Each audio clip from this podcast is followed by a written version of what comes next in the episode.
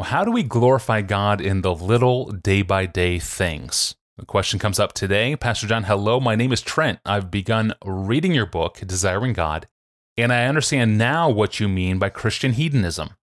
How wonderful it is to know that God commands our supreme happiness and joy in him. Paul says in 1 Corinthians 10:31, whether you eat or drink or whatever you do, do all to the glory of God. How can I give the Lord glory by enjoying him through food? Is it by knowing that the food for that day was provided for me by Him and it's okay to enjoy it? Or another example would be happiness when our children do well in school. I'm just wondering how to be happy in the Lord in the right way to bring Him the most glory. How do I do all things to glorify God? Christian hedonism. He brought up Christian hedonism. Say a word about that. Put, put everything in context here. Christian hedonism teaches that every person, all of us, should seek with all of our might to maximize the intensity and the duration of our enjoyment of God above all things. Because God is most glorified in us when we are most satisfied in Him. If you are most satisfied in family or job or fame or success or money or food or music or health or staying alive, if you are more satisfied in any of those than you are in God, then you diminish the glory of God and you magnify the glory of what you're most satisfied by. And the Bible makes clear that we should live in order to display the supreme worth and beauty and glory of God. That's our primary reason for existence. Now, there are two main challenges uh, that Satan uses to diminish the glorification of God in our lives by causing us to value something else more than we value God. And one of those is pain and the other is pleasure. Those are Satan's two strategies for ruining the way we glorify God. Pain can cause us to value something else more than God by making us angry at God that we have this pain and making us want to be done with it more than we want to embrace God, which means that pain is a golden opportunity for us to glorify God by showing how much more we value Him than we value comfort or being free from this pain. Pleasure can also cause us to cherish something else more than God, not by making us angry at God, but by making us forget God because we're so satisfied in the pleasures that His gifts give us. We can see that in Ezekiel 16:14 where God says to Israel, And your renown went forth among the nations because of your beauty, for it was perfect through the splendor that I had bestowed upon you, declares the Lord, but you trusted in your beauty and played the whore. In other words, God gave Israel the great gift of beauty and instead of leading them to glorify God for the gift, they fell in love with the gift. They preferred the gift over the giver. They dishonored God by not being satisfied in God, but falling in love with God's good gift.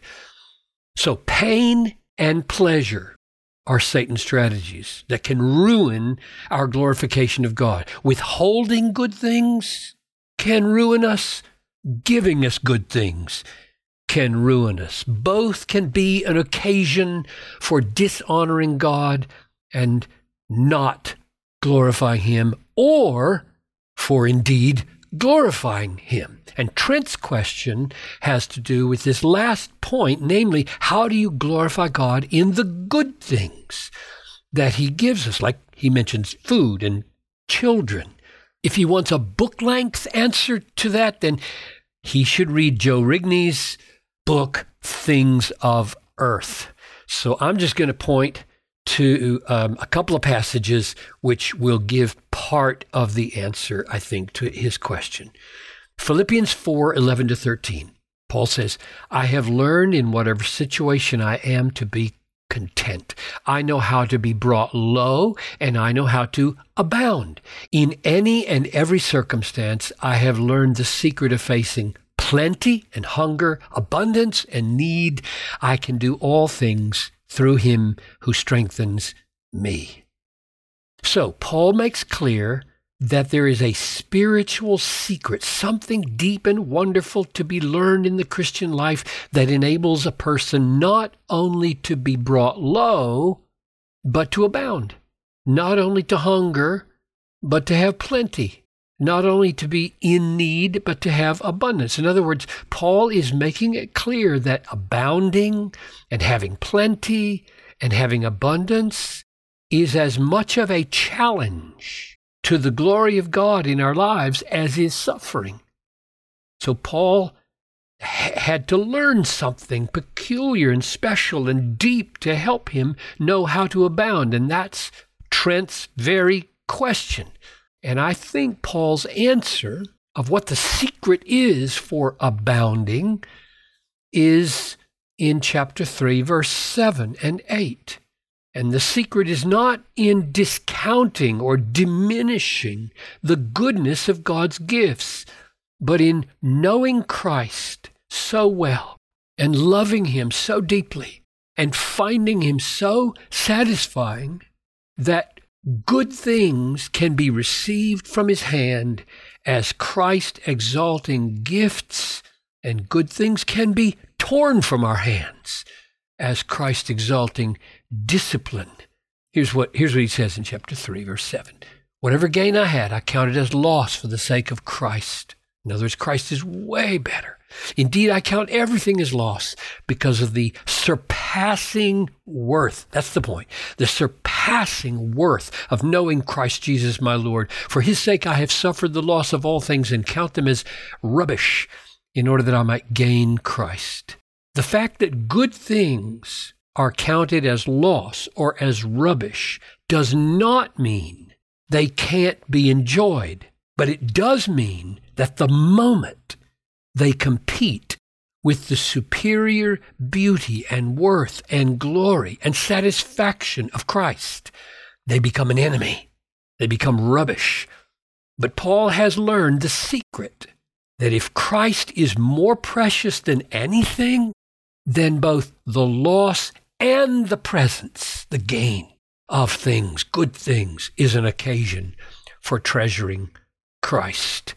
And the other passage that I think points to the answer is 1 Timothy 4 4 and 5, where Paul says, Some forbid marriage and require abstinence from foods that God created to be received with thanksgiving. So, foods and sex in marriage, created to be received with thanksgiving by those who believe and know the truth. For everything created by God is good. Nothing is to be rejected if it is to be if it is received with thanksgiving, for it is made holy by the word of God and prayer. Oh my, every word there mm-hmm. almost begs for a sermon or an essay or something. And then he adds uh, in chapter 6, verse 17, don't set your hope on uncertain riches, but on God who richly provides us with everything to enjoy. Now, I wrote an article once, ages ago, called How to Drink Orange Juice to the Glory of God. And that's that's what, what I'm being asked. so, so let's make orange juice the test case, and we'll end with just a few illustrations of. So, how do you drink orange juice to the glory of God? Number one, I will affirm joyfully from the Word of God that the color yellow is a gift of God.